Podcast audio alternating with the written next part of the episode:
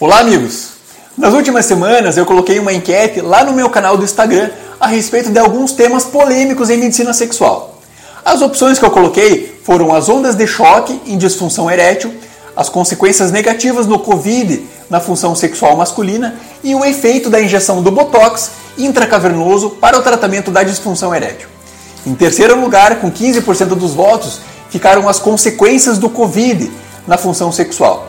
Com a medalha de prata, o uso das ondas de choque para ereção, com 31% dos votos, e o tema que ficou com o ouro foi a possibilidade do uso do Botox para o tratamento dos problemas de ereção. E como todos vocês sabem, aqui nesse canal, o espectador que tem a preferência, e é ele quem manda de verdade.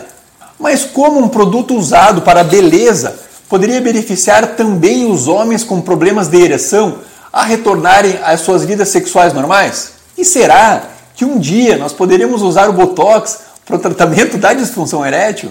O meu nome é Gustavo Marquezine Paul, eu sou médico urologista e hoje eu vou falar a respeito de um polêmico assunto que está dividindo opiniões dos médicos e que pode significar um avanço expressivo no tratamento dos problemas da ereção. A injeção peniana de toxina botulínica.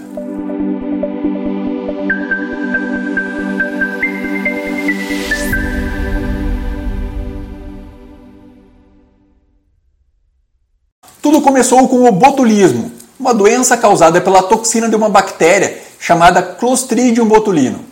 Essa doença é caracterizada por uma paralisia muscular, que em casos graves pode levar até mesmo à morte por insuficiência respiratória, decorrente da paralisia dos músculos da respiração. Essa doença ocorre geralmente por uma ingestão dessa toxina, que está em embutidos domésticos contaminados por essa bactéria. E a doença ocorre porque a toxina dessa bactéria faz uma paralisia temporária de alguns tipos de músculos, por bloqueio da ação dos neurotransmissores sobre os músculos. Sabendo-se dessa ação, a ciência começou a usar os efeitos da toxina para, de modo controlado, tratar doenças ou anomalias causadas por hipercontratilidade muscular.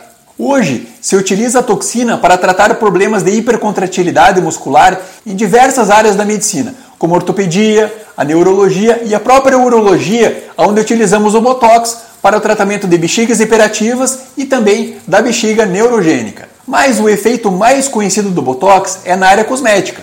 As rugas de expressão são o resultado de uma contração da musculatura abaixo da pele, que são as causadoras das. Nesse caso, a injeção de toxina faz um bloqueio temporário dessa musculatura da ruga, relaxa a ruga de expressão e proporciona, por um período de aproximadamente seis meses, um aspecto mais jovial às faces dessas pessoas. Ok, mas como transportar isso para a área da função sexual masculina? Acontece que para que a ereção aconteça, é necessário que a musculatura lisa dos corpos cavernosos esteja relaxada. E no estado de flacidez peniana, é necessário que exista um constante estímulo nervoso local para a contração muscular. Desse modo, foi levantada a hipótese de bloquear o estímulo nervoso local de contração dessa musculatura peniana cavernosa para possivelmente tratar os problemas eréteis masculinos. Atualmente, existem quatro estudos publicados na literatura que selecionaram pacientes com problemas de ereção que já não tinham mais resposta ao tratamento com medicações por via oral e também por medicações penianas de agentes vasoativos. Foram utilizadas injeções penianas de toxina botulínica no interior do pênis desses pacientes e então observada a resposta. Para a surpresa de todos, cerca de 80% desses pacientes apresentaram ereções que foram suficientes para realizar uma penetração. Isso já algumas semanas após a aplicação. E esse resultado se manteve ao longo de aproximadamente seis meses, perdendo o efeito após esse período. Desse modo, os estudos nos mostram que talvez esse tipo de tratamento possa ser uma opção para aqueles pacientes com problemas de ereção e que falharam nas terapias padrão utilizadas na atualidade.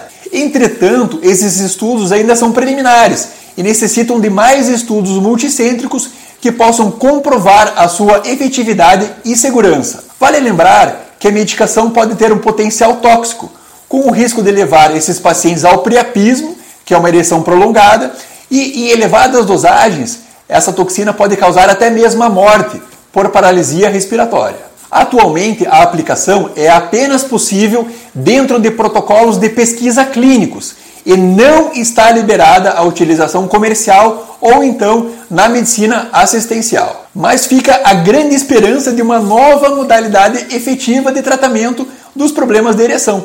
Lembrando que o último grande avanço nessa área da medicina foi na década de 1990, do século passado, com o lançamento do Viagra. Gostou do tema? Então se inscreva agora mesmo no canal e ative também as notificações.